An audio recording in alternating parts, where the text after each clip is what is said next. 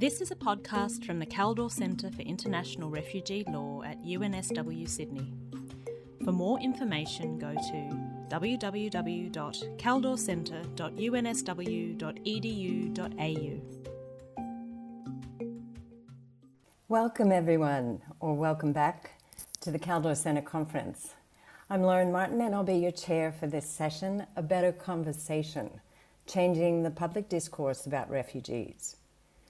Considering the topics, it's especially fitting to begin by honouring the traditional owners of country in Australia and their continuing connection to land, water, and community. I'd like to acknowledge the custodians of the Gadigal lands where I am today. I pay my respect to their elders, past and present, and extend that respect to any Aboriginal and Torres Strait Islanders who are with us online today. We have an amazing panel for you. Brief intros can only hint at all they've done, but here goes. Barat Ali Batoor is a photographer and filmmaker who's been published in Newsweek, The Wall Street Journal, The Guardian, Stern, India Today, and more. I'm proud to have published his work in the Global Mail, and for those photos, he won Australia's prestigious Walkley Award. If you've seen his award winning film Batoor, A Refugee's Journey, then you've also seen his brave project for the Washington Post, The Dancing Boys of Afghanistan. The film itself was a finalist for another Walkley, and it is so moving and thought provoking. If you haven't seen it, please seek it out. Next, communication strategist Tom Hashemi. Tom is all about better connecting policy experts and the public. His experience ranges from NATO and the OECD to KPMG and the global PR firm Edelman. He is now the managing partner at Cast from Clay. It's an agency founded by people who were troubled about the failure of experts to engage the public on Brexit and the retreat of meaningful, well informed perspectives. What a great response to that referendum result. Finally, best selling author Amanda Ripley is an investigative journalist and host of the Slate podcast, How To. When she asked her fellow journalists, What if we covered controversial issues differently, based on how humans actually behave when they are polarized and suspicious? Her question became a touchstone for the solutions journalism movement. Amanda also co founded Good Conflict, a company that creates workshops and content to help people get smarter about how they fight. And her latest book is High Conflict Why We Get Trapped and How We Get Out. And again, I really can't recommend it highly enough. Thank you all for being here. The plan is for about 40 minutes of moderated discussion with the speakers, followed by 15 minutes of audience Q&A. But please feel free to post questions through the Q&A chat, uh, the Q&A function at any time, and we'll try and integrate them as we go. Now, really goes without saying that in 2022 we are increasingly polarized internationally, in the domestic politics of many of our countries, and even in our homes. Our debates are warped by people out for political gain and by algorithms out for profit. The power of grievance is on show everywhere in Australia, the Europe, uh, Europe, the US, and really elsewhere, we've seen leaders exploit that general grievance and bring it to bear on refugees and people seeking asylum. And at the same time, the voices of refugees themselves are being heard more than ever. It's complicated. So let's start by digging deeper into the current state of play and where we are today. Batoor, let's start with you. Would going back to the theme of the conference, would you say that we are at a turning point for the narrative about refugees? And if so, which way are we heading and who's driving it? Uh, thank you very much, uh, Lauren. Uh, before I start, I would like to acknowledge uh, by the, I would like to start by acknowledging the traditional owners of the land that I'm dialing from, uh, which is the land of the Bunurong people of the Kulin Nations, and I pay my respect to their elders, past and present. And I acknowledge that this land has never been ceded.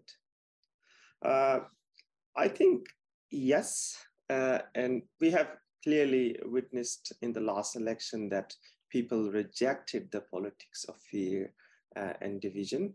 And uh, in the last three terms of the liberal government, they used every tactic to punish people uh, seeking asylum and refugees. Uh, they were punished in every way possible, uh, uh, like mentally, financially, socially, and even physically by incarcerating them in illegally in, and indefinitely. so they were demonized and were taken on to the point that we all witnessed several cases of self-harm. Uh, and we also saw that public pressure were enormous and great in support of those detain detained in offshore detentions, in hotel detentions, how amazing they, the support uh, for the Home to Bilo campaign was. Uh, you might remember how the former Prime Minister Scott Morrison uh, used the fear tactic to the last minute of the election campaign by leaking the news about the bird interception. Uh, but they miserably failed, uh, and uh, Australian public said a big no to this approach. Uh, last year in August, when uh, the president of Afghanistan symbolically escaped from Afghanistan, we received an overwhelming support from the wider Australian public, like faith groups, sports people, politicians, artists, human rights activists, professionals, uh, ordinary public and students. Like they have been amazing in throwing their support to the diaspora community from afghanistan and to put pressure on the government to take action for afghanistan to do something more. And uh, at the action for afghanistan campaign the key refugee sector organizations supported enormously uh, and without their support the campaign could not be so powerful that we we have been involved and very active for over a year uh, other refugee campaigns which were uh, driven by values-based messaging, where refugees and people seeking asylum have been the center voices. Uh, they have uh, contributed greatly to, the, to change the narrative, to change the negative narrative about refugees. Uh, the recent polling, uh, polling support of permanent protection uh, is another example uh, and clearly shows that it is a turning point and we are heading towards the right uh, towards the right direction of a fairer and more compassionate society. But I should say that this is just the beginning, and more work are needed to be done.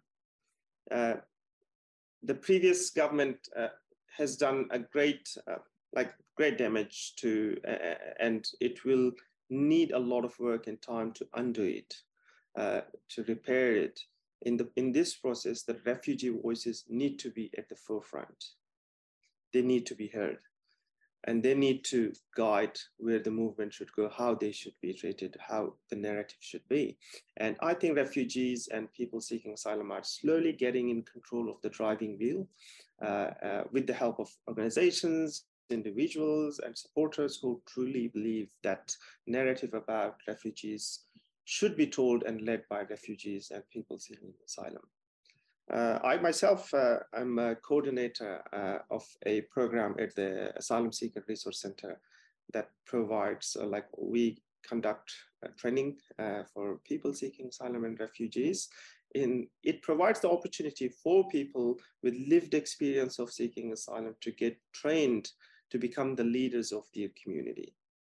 Uh, I think this is a big and in, in, impactful uh, investment. So hopefully we will have more refugee leaders in coming years who will be the true leaders of refugee movements and uh, will change the refugee narrative for good. And I'm sure like other organizations, more people are involved in uh, upskilling, empowering people uh, and investing more into refugee movement, like to, to, to refugees to, to to get the skills to be in, in power of changing the narrative. And this is the turning point. That's so great. Thank you. It's amazing to start on a somewhat positive note. Um, Amanda, if I could turn to you next, because I think, in terms of shaping uh, the narrative about refugees, uh, we're talking often about journalists. Journalists and the media shape so much of our thinking. And we know that journalists take facts as their currency.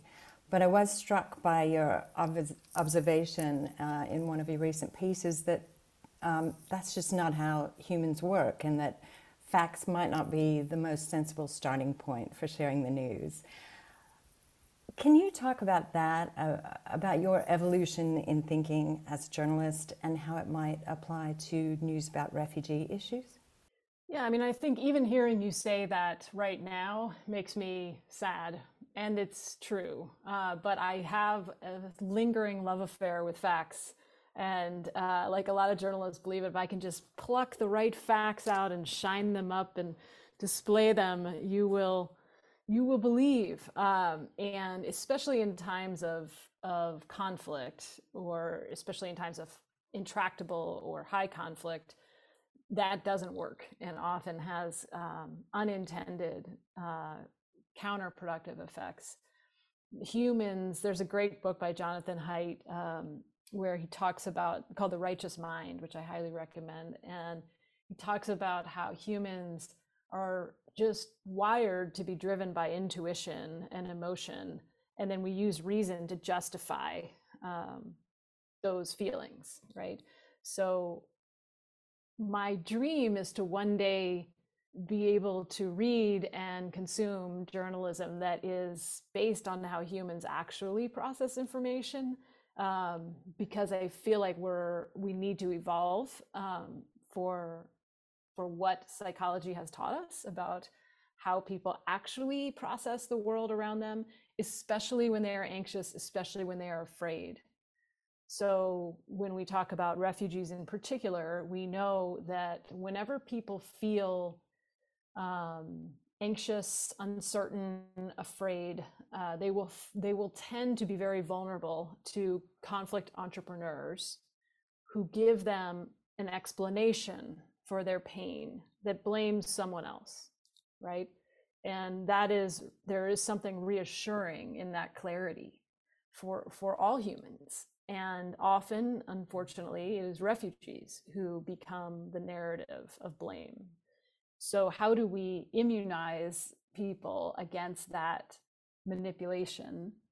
Um, and I think part of where we have to begin and i don't i definitely do not have the answers but where i've tried to begin is to start from the reality that people are vulnerable and afraid and anxious or my readers or my viewers are right? Whether they should be or not that is what it is. And so what then? Um, how do we take what we know about human behavior and try to be useful and tell stories that people that will open people up revive curiosity in a time of false simplicity? Um, and i can talk more about the specific ways to do that but i think that's kind of the big aspiration right is is to um, help people resist conflict entrepreneurs and narratives of blame uh, that are very magnetic in times of change. Yeah, I think you're being very modest here because you have uh, um, talked about ways that we can do that, and you've made a very compelling case that one of the few things that helps to create the space for understanding when people are do whether they're anxious or fearful, they're dug into opposing sides and one of the things that works to, to get progress there is complicating the narrative. And so I'd really appreciate it if you could explain to everyone what that means and how and why it works. Well, so there's been some really cool research by Peter Coleman and his colleagues at Columbia University where they study how people um, interact when they're in conflict. And one of the most intriguing and hopeful things they discovered is that um, you can prime people for complexity and curiosity. You can, if you expose them to a news story about some controversy and it is, you know, two sides, us versus them, you know, the usual traditional news story, then they're more likely to have um, unhelpful, unhealthy conflict um, in the in the difficult conversations lab, which they've set up for these studies. If, however, you uh, have them read a news story of the same length, which is about the same thing, but it acknowledges the actual complexity over an issue, that in fact there are not two camps over Brexit or the Colombian Peace Treaty or abortion or any number of, of controversial issues in fact, that many people feel internal conflict about these things, that there are more like six or seven different groups if we had to create groups. And then people are much more likely to have what we might call good conflict conversations where they still disagree. That's not the problem, right? But they ask each other questions. There are flashes of understanding, even humor, and then they're back to frustrated and angry and it's sort of a there's a sense of movement which is where where conflict is really transformative and useful and exciting um, so that's what you're trying to get and so you know this idea of complicating the narratives means well first of all we have to know what the narrative is right for a given audience or population. What is the narrative and where do where does our reporting show that that narrative is accurate or inaccurate? You know where's the gap?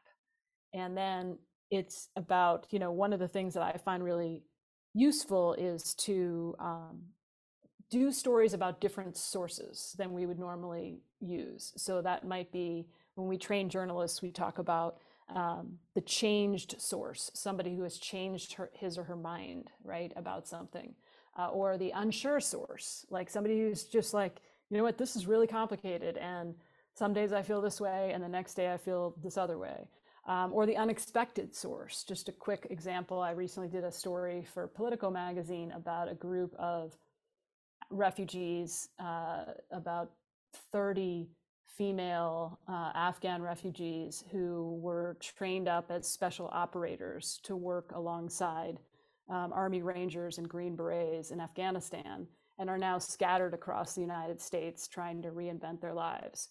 So what's useful about this story is that it takes everyone who's reading it pretty much by surprise because these women are um, have more combat experience than almost any living american uh, soldier and they're afghan women you know and they're muslim and they are um, dressed very conservatively typically and they had families who allowed them and encouraged them to do this very dangerous thing, which is to go along on midnight raids with US forces throughout Afghanistan, and now they are um, heartbroken and starting uh, often alone in very random places in the United States. Um, so it's a way to interrupt people's assumptions, right, about refugees or any given story by shining a spotlight on someone they don't know or expect or understand, but it, it makes you curious. That's so interesting. And that was another great story that you've written recently. And it did exactly that for me. Tom, I want to turn to you now because um, sort of conventional wisdom about PR and advocacy strategies is that you've got to be simple, the slogan, the motto. And using complication would seem to go against all that assumed wisdom. Is that how you see it? And, and where do you see nuance or complicating the narrative or complicating something being useful in your advice? Hmm. First off, thank you for having me. It's a pleasure to be here. Um, Amanda, there was a lot in what you said that time. So I got into this kind of world about six years ago. And well, September 2016 was when we set up the company in the wake of the, the EU vote. Um, the um, Righteous Mind was quite formative in shaping how we think about it. And then George Lakoff's Don't Think of an Elephant, which I was reminded of as you were speaking. There's a there's a quote in that book. He says something like, when the facts don't fit the frames, the frames are kept and the facts are ignored. In other words, facts don't change the way people think. And if we constantly communicate with fact based communication, we're not going to change the way they think, quite the opposite they will then use those facts to support their existing frame, which presumably is the one that we're trying to change. And I guess this feeds into this idea of complicating narrative, which I, I like, conce- like conceptually. I enjoyed that that explanation. It worked for me. I think we think about this in terms of breadcrumbs, which I guess is another way of exploring it, maybe from a similar but different way. in the sense that if we're trying to get someone engaged in a specific topic that they may not already be engaged in, it's quite hard to give them something meaty. So we do a lot of work with policy organizations who publish big reports, um, 50 plus page reports, trying to get someone to engage with a 50 page report from the outset when they have no kind of prior engagement with this topic isn't exactly the best way of approaching um, that from a communications point of view. So we try and you know breadcrumb right? Ladder up stages of engagement get them to engage with something small uh, bite-sized piece of content that's framed well. So it, to, to the values point to jonathan haidt point how do we tap into their existing framing of the of the subject? Tap into why their values would support this frame and this this narrative and then get them to engage to a deeper and deeper level hopefully i mean i like to the, to the point where you could have that that piece amanda that you were talking about where you have competing points of view and you're getting people to debate it and actually take this on in a more um, more thorough fashion. Thanks. And um, as somebody who's often asked to um, engage people in long, long reports, I've read a lot of your work and seen your content online with great interest. Batoor, I want to turn to you because your film is such a great example of complicating the narrative. It is deeply human with all the complications that that brings about you, about your fellow asylum seekers, the smugglers, the advantages you might have had, the different quote unquote endings of each person's story. And um, I wonder, were you tempted to make it a simpler one man overcoming adversity story, that sort of traditional Hollywood formula for attracting the biggest audience? Yeah, that, that's a good question, uh, Lauren. Uh, first of all, uh, the the film production, like that was my first film experience, and it was a very lengthy process that at some points I like kind of uh, got tired. so it, took me a very long time to to complete it, but I, I think my aim uh, like was to show the real picture of uh, migration, but also based on the like as I mentioned the values based messaging, not only the factual uh, correctness or like what is happening, but also to communicate human to human uh, like emotions, connections, and stories. Uh, like you see the characters in my film, like those who are telling these stories. For instance uh, like there are people in my film like who have been one family have been through four uh, terrorist attacks lost one member they got injured several times like and like everyone can connect to that. Uh, or like people who are separated from their loved ones like especially children. They are hoping that i wish i can meet or uh, hear the voices of my kids for the last time like in the middle of the indian ocean. So these are uh, like some like everyone can connect to that. So so that is like we need to change like they're human like how they have been portrayed wrongly in this discussion uh, to the wider public uh, i think that was uh, important because when i came to uh, australia i was resettled in 2013 I was surprised, like how negative the narration or narrative about people seeking asylum or refugees were. Like, uh, as soon as I came, I like uh, I, I, was being invited to come and give talks, and like I, I met people who were like had very negative thoughts about know, like refugees and uh, people seeking asylum and all. I would watch news, and it was all about like the politi- political campaigns. Like it was just before that election that Labour lost, was all about refugees, boat boat turnbacks. Like it was the like looked like refugees were the villains of the movie like they are here to smash australia. Like that was the the thing. And i like it through this film my uh, whole intention was to give that human element to that like who are they what they are going through what are some of the challenges they are facing. And uh, all those stories like from like I, I didn't want to focus it all on myself but like to bring stories that people can connect to this. And like so people can get more educated and get more awareness about uh, refugees and those who risk their lives. Why do they come here? So because we like at that time we were hearing a lot like economic economical migrants and illegal and those sort of stuff. And yeah, I tried to kind of tackle all those uh, issues in like in a in, in that way to through the stories of people uh, to to portray yeah, it was difficult, but I got it I'm, there. I'm curious when you first arrived and there was such a negative feeling and you went and spoke to those groups, could you actually see a change in the room when, when you were doing that just by having that personal connection?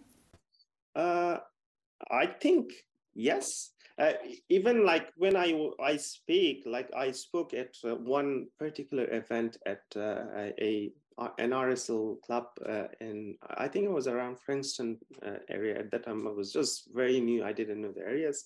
I was invited to uh, uh to speak to this uh, group of retired people, uh, like who were retired, and so I spoke to them and like shared my story and very like plainly, like my own experience, personal experience, and at the end a lot of people they came and like all like from the audience to meet and greet and like say their like how they felt. In particular one uh, uh, woman an old woman she came and said like i was so anti refugees like i didn't want you people to come to australia but after listening to your story i've changed my mind. Because what i was hearing through the media or like politicians like they were not correct. You're different. So that was my like oh great like this is really impacting people like personal stories. I never thought uh, i never shared my personal stories in public before. So they were like just the beginning. And i was wow this is powerful. Wow that's great. That's great. And it um, it's such a wonderful story when somebody admits that they've really changed their view not just that they enjoyed your chat and um, and that's a very hard thing to do. So, so Tom, I really want to turn to you because I'm trying to figure out how we reach beyond supporters here. And in your line of work, you're often trying to influence or shift the public conversation. And, and I'm afraid, do we have to talk about social media platforms? I think we do. Two Australian writers, uh, Waleed Aly and Scott Stephens, recently described social media's algorithmic logic as the virality of evil. And um, so often I think that's what we experience when we're on there, and yet we need to use it as a tool. And can you tell me how social media plays into your strategic advice? Thought you were going to ask me what's happening with Twitter. What's Elon doing? Uh, well, if you know, please tell us that too. um, so I guess with every channel, the, the, the the starting point is what's your audience? Who are you trying to reach, and where do you reach that audience? And more often than not, social media is one way through which you get to them, just because of its um, uh, its size and, and like everyone's on well not everyone a, the large majority of, of populations are on social media in some way sense or form. Um, i think one of the common mistakes we see clients make is assuming that because they're on a specific platform and twitter is often the guilty platform when we talk about social because they're on it other people are on it too. And twitter just as as as the example is is a very elite network there are relatively few people on it they tend to be quite uh, in in quite specific kind of um, bubbles um, whereas something like Facebook has a much wider public appeal. So when you're trying to do a more mass market campaign, you're much more likely to go to something like Facebook than to than to Twitter or indeed LinkedIn or, or the other more niche networks. Um, but yeah, I guess without as as with all comms, it comes down to who you're trying to reach and what you're trying to get them to do. Um, so, for example, we're running a campaign at the moment that's targeting five very specific politicians there is no need to do anything on social media to do that. We've hired billboards on vans and we've parked them outside their parliamentary offices so that they really see the see the message loud and clear. So I think it's it's being strategic about what you do and how you do it. Can I just ask, like, Tom, what is the message? Like, I'm dying to know. Sorry, Lauren. Uh, this project is around how do we reframe obesity in um, among UK parliamentarians. So we've had in the UK and indeed many other um, countries had progressively worse uh, levels of obesity. Successive, I mean, in the UK, we've had 700 policies to try and deal with this in the last 30 to 40 years, none of which have had any impact. And the problem is largely that we think about it on an individual basis when actually it's a much more structural problem it's much more around the environments within which people live and the stimulus that they have.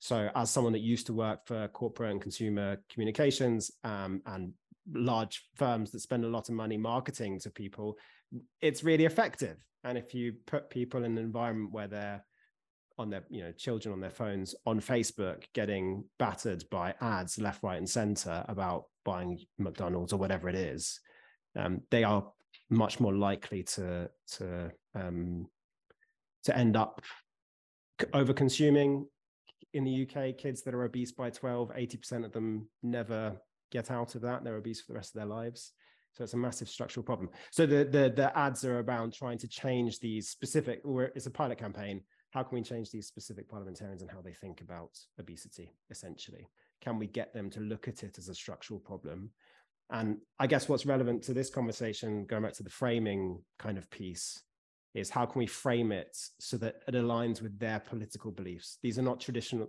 these politicians aren't necessarily the, the typical people that you'd go to to support something like this. So we're testing whether we can bring them on board despite the fact that they're perhaps not the normal allies. And what do they say? Uh, it's TBD. We'll see. The evaluation starts in two weeks. okay, gotcha. Gotcha.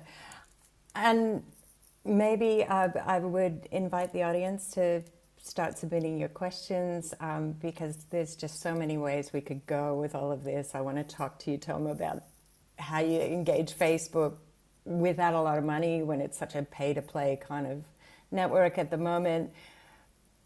And maybe, Amanda, you can take that in or take this in a different direction because I really want to quote you directly.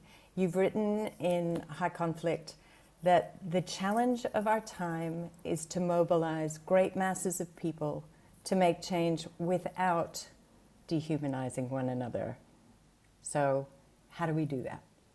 One of the things that I find really exciting right now is to think about um, how we can create communities that have guardrails in place so that we keep conflict healthy, right? And I think social media is a great example of this. Like, I am happy to complain about social media. I could do it all day long, but I think I've also noticed that there are certain sub communities within different social media channels that are delightful, you know, where people treat each other like humans, where they can disagree um, and still you know, be curious about each other, right? Um, and still show each other some common decency where they know what they don't know, right? Where they're wondering um, what what else is out there, and there's a spirit of awe and curiosity and joy. Even I've seen that, right? I think we all have. Um, but here's the important thing: those things are designed that way, and they're the exception.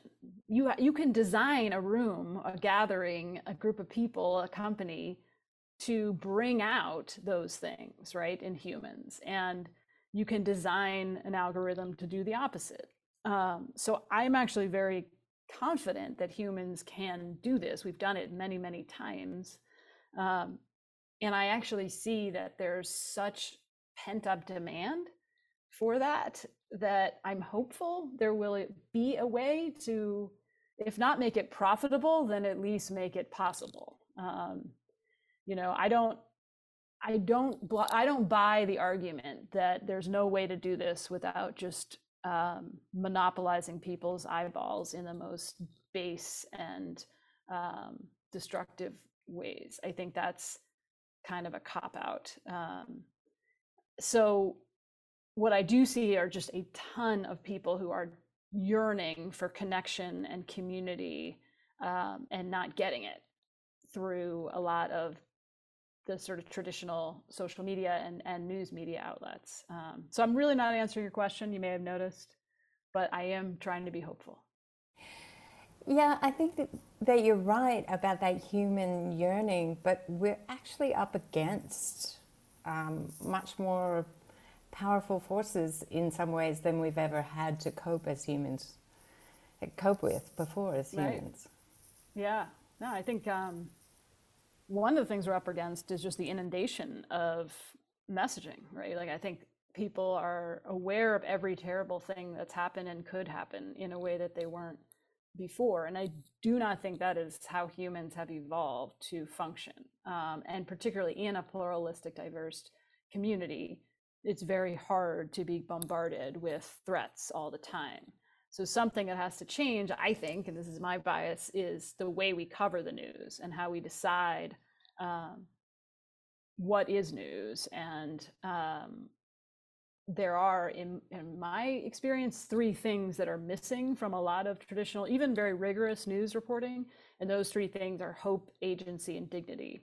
So those are things that we know now that humans need to thrive in the modern world and people want those things. They want hope agency and dignity and not false hope right but hope that is you know rooted in actual experience and they're not getting it right? So that's those is an example of um, things that would help us i think navigate a world in which we are very interdependent and we need each other. I mean we just cannot solve big problems if we keep demonizing each other in this way.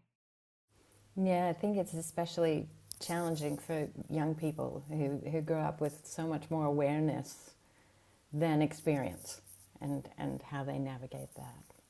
And I think with all the, the hopefulness that you're all bringing to this, I, I want to ask you each in different ways how we can identify or, or even create moments when change can happen and, and how we can be ready for that. So Maybe, Tom, um, in your particular sort of approach, um, where do you see new kinds of engagement and, and how, in particular, can think tanks or researchers or civil society take a more productive role in, in creating the conversation where that can happen? And, and what, what, in your view, do we need to do differently? Good question. So I think in terms of moments when change can happen, they tend to be things that you don't have any influence over there tends to be some kind of exogenous shock that happens and an opportunity presents itself. And I think a lot of the time it's about being prepared for that opportunity to present itself. Um, I think probably a component part of that is thinking long term. So often in the communications world, clients turn up and they say, "Can you change this narrative in three months?" And the answer is like, "No, it just doesn't work like that. You need to think a lot more long term if you want to actually affect real social change in terms of how people perceive and conceptualize an issue. You need to think about how you're framing the debate.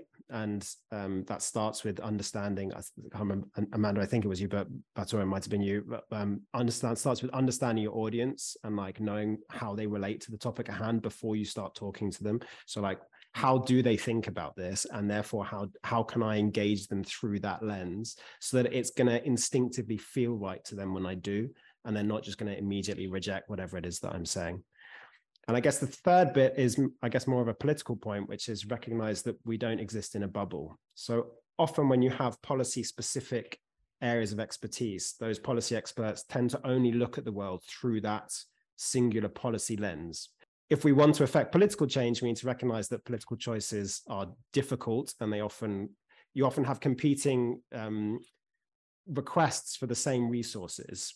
So how how do you convince whoever it is the decision maker is that your policy request is is more important or is worthy of that resource versus the other competing demands on their resources and their time. So recognizing that we don't exist in a vacuum and that we need to take into account a much broader social context if we're going to actually have success when that exogenous shock does come in getting our particular policy change through because it's the right thing to do.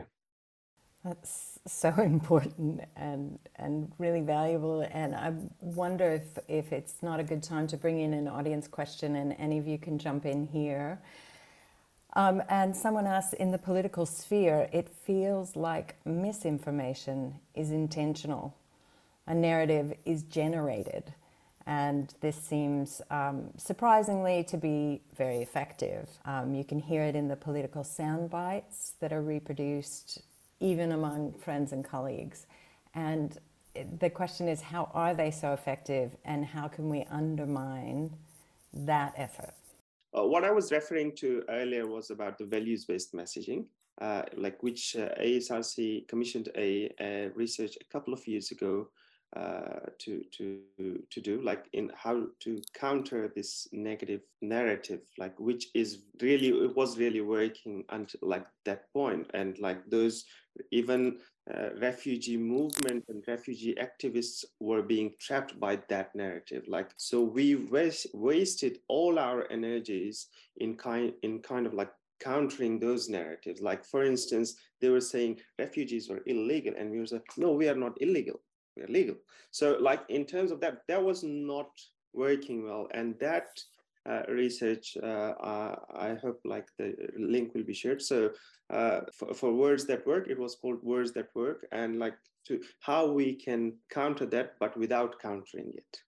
So that was the values based messaging, like personal stories, like connection between like how others can can feel can, can, like feel connected can put themselves in someone else's shoes like in that position how they would feel. For instance uh, like if i say not this then probably that negative connotation or uh, impression will remain in that mind. But if i say something more positive about myself like then it, it, it will make a different uh, impact on the minds rather than like uh, like we, we saw clearly and like we still like uh, uh, um, at the election campaign or after that like uh, peter dutton's wife said like peter dutton is not monster. But we, we think that he like the monster word was like remained in our mind. So we think he's a monster okay? Like we forgot the not one but we kind of everybody thought, oh, he's a monster. but yeah, I mean, that, that is like uh, how it worked for refugees as well. So, like, not to uh, use that all energy into uh, countering that, but to go on the positive side and like, like, so that way, I think it might help into changing the narrative. And the, another research was done after that, and uh, the the results showed that it made a great uh, change and impact, like the, how the even like the the support base, those who were undecided people about refugees, like they have changed positions and like they, they were more supportive of the the cause and like they were not being trapped by the politicians and media, uh, like those who were countering or like uh, some of the media, not all, but yeah. Yeah, that's the thing. And again, it goes back to Tom's point about uh, taking a long term view. One refugee story or two refugee stories is not going to make a difference. You know, the hero, the tragic, poor situation, but they all add up to create a complicated picture, which maybe gives us that entry that Amanda talks about for for changing people's mind. And Amanda, I really want to go to you directly on this idea of, of moments of change because um, I know, as in Australia, in the US, refugees really seem to be pawns in a larger partisan, sometimes racist, sometimes nativist politics in the US. I mean, I, I used to live on Martha's Vineyard, so I watched recent events with interest. And I'm wondering, is that how you see this? Discussion in the US? And if so, where do you see opportunities to get beyond that? Yeah, I mean, I think Tom is right that you have to prepare in advance for the kinds of shocks that disrupt high conflict systems. And there's different ways to prepare. A lot of it is relationship building. So you have to find credible messengers who are trusted by the audience you're trying to reach and have relationships with them so that they see you know refugees as humans before everything gets disrupted or everything goes to hell or whatever the shock might be. Um, so a lot of that is is not just being reactive but actually planning for those disruptions. Um, and i also say look i mean we know we know some things about humans right? One thing is unfortunately we tend to be very groupish right? We will form groups and then um, be uh, protective of our group and sometimes put our group above another group and all of these things we know, right? We like to scapegoat, especially when we feel threatened. And we also know that we don't like to be manipulated. So, one of the things that the research has shown is that when you expose for people how they are being manipulated by people in power or people making money, it is not a good feeling.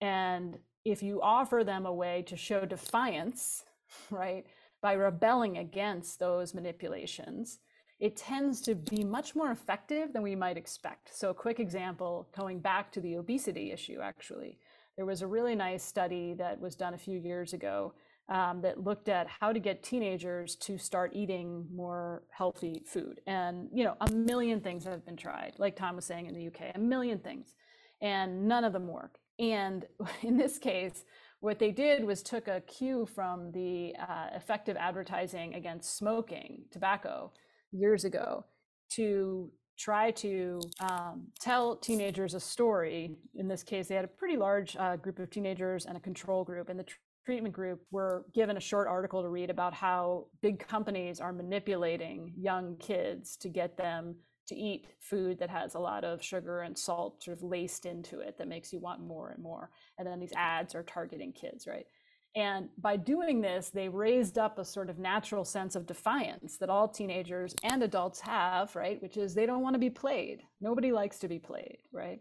And they they could track what the kids ate for the next year because they could see what they were buying at the cafeteria using their uh, school cards, you know.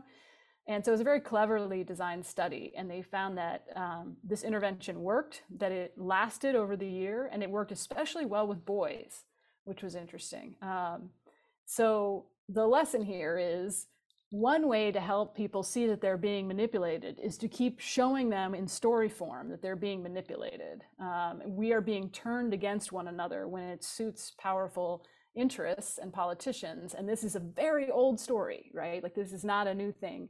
So, are there ways to tell that story that are refreshing, that don't make us defensive for our side, right, or or our pre-existing um, identities that that call on us to be independent thinkers and to not be chumps, so to speak. I might turn uh, to another question from the audience. Uh, this one from uh, for Batoor. Storytelling can support the changing of hearts and minds, but it can also be re-traumatizing for people. It can also set the expectation that it's okay for strangers to ask any refugee about everything even the most difficult parts of their journey. And I see this often and, and really um, apologize uh, for, for the times that's happened to people who are present on this call. Um, the question continues uh, things you get asked things that uh, people would not normally ask strangers uh, or people who aren't refugees and, and says that they've experienced this.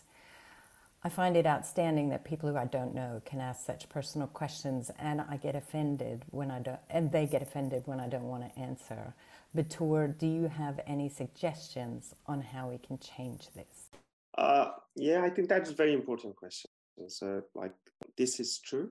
Asking refugees about their personal stories of how they have suffered, why they suffered all the time can be very traumatizing and can be very tiring uh, or like or we have to change that perception as well like refugees are supposed to tell their stories like their miseries like like they should also portray all the time like to be in need of support or fear like uh, uh, I, I don't know what, what what is the word or maybe uh, kind of in, in, the mode of uh, like that refugee mode or kind of like they are still suffering or they have to or they are supposed to tell that story time and again. I think that should change a bit like it is not for the entertainment sake but for uh, they are not supposed to do that. Like uh, of course it is important to change narratives to to to raise some awareness in order to sharing some of those personal stories but we should respect that many might not feel comfortable doing this. So uh, and it is not okay uh, to ask people like like or maybe to, to to do that because it can be extremely triggering for a lot of people and we have uh, seen a lot within the communities that who have been impacted. And uh, I think uh, just like everyone else, we should uh, treat uh, them with dignity. And uh, they they bring much more than their refugee experiences to to this country or any other country. Like they are like great achievers. They probably you might see a lot of good sports people, good artists. Like they, they might have a beautiful voice to sing for you. Uh, they might do a good quick sketch of your picture. So like complement that uh, like what they're bringing. Maybe they can uh, do a, a, design a good design for your home or architect or maybe they can set your uh, interior design very beautifully and with the with the eastern touch uh, or yeah so probably yeah complement that like uh, uh, like anyone else they are similar. So i think uh, just we should go a few steps beyond their refugee experiences like yeah so they, they have much more to share. It's so important to um, remember that none of us is a character and even when we're dealing with communications and messaging and narratives we're in the end uh, a collection of human beings. And uh, we have a great collection of human beings from all different um, walks of life in the audience. So I'm going to ask you all for a really brief thing that I know everyone always wants to know out of these panels, which is what can each of us do right after this panel to start changing the refugee narrative? And we'll end with that. And I'm sorry for the questions that we haven't answered. We'll do a quick wrap after that. Who wants to start? Well, I really would like to pick up on what Batoor said that I, I think is something that I've had to learn. I wish I had known it sooner, but it is very important, I think, to ask refugees for for help, for their help. Like, can you help us with this? Like, what do you need? What can you do? What can you help us get better at? Right. And whether you're asking as a journalist or as a neighbor, I think there's so much talent and experience and wisdom and my god just you know strength in the refugees that i've been able to know and constantly asking them uh, or acting like they need all the help is infantilizing at some level and also misses you just miss out on a lot of opportunity. Um, so are there ways at scale to do that you know? Um, i think you know, one way to do that is journalism, right? Is telling the stories of how are refugees helping our neighborhood or our school. You know, I remember covering a story in a school in Texas, I think it was, where the refugee students were like just raising up the whole average for the test scores for this school. And it was like just so exciting for the teachers, you know? Um, and so stories like that, which show the real agency that refugees have and bring and the assets that they are. Um, I know that sounds obvious, but I feel like there's a lot more that could be done there. Tom, you want to jump in next? I'm not sure that I feel sufficiently qualified to give a view on that. I I, I have a gut feel, which is like how, how do you how can you reframe the debate and appeal to non-traditional audiences to build like what what what could you do to identify ways of bringing non-traditional audiences alongside? And i guess the way that i would if i was going to start doing this tomorrow i'd essentially commission a bunch of research of like exploring the the relationship that the political opponents have to um, a more progressive refugee policy or whatever it, it is and like delving into what the values problem is there like what is it that instinctively feels wrong to them about about that policy and then trying to find a way around that. I think that's probably where i'd start. And Batoor, what do you think's missing? What or or what could uh, do more of? Probably i think i have a bucket of uh, suggestions. Uh, so, uh, probably i uh, like let's start with the I, I would love to like and uh, my film is currently touring uh, australia uh, screenings so i'm like hoping like i can do more screenings so like it can reach to as uh, as much uh, people as possible and if anyone in the audience wants to collaborate or partner, definitely this is a way you can support as well to uh, to send the messages around. And also beside that, there is uh, uh, like support refugees around you. You know, center their voices, support them like they are. They should lead and they should be heard. Like they have to like they need support follow them on like uh, follow them on social media uh, amplify their voices what they are saying what they want we have 30 31000 people who are living in limbo they are crying on social media. They need support and like we haven't still had any uh, uh, action for from this government after a decade of punishment to them. And like we have thousands of refugees uh, stuck in limbo in indonesia. So like like we can amplify those voices. And also uh, the other thing I, I think ASRC uh, offers trainings of like that values-based messaging that I said. So like if anyone is interested, reach out to ASRC. I like conduct those workshops and like uh, tell more people, more and more people to learn about this, how we can battle this negative narrative and make a positive change. I think that is the, a few steps that you can help.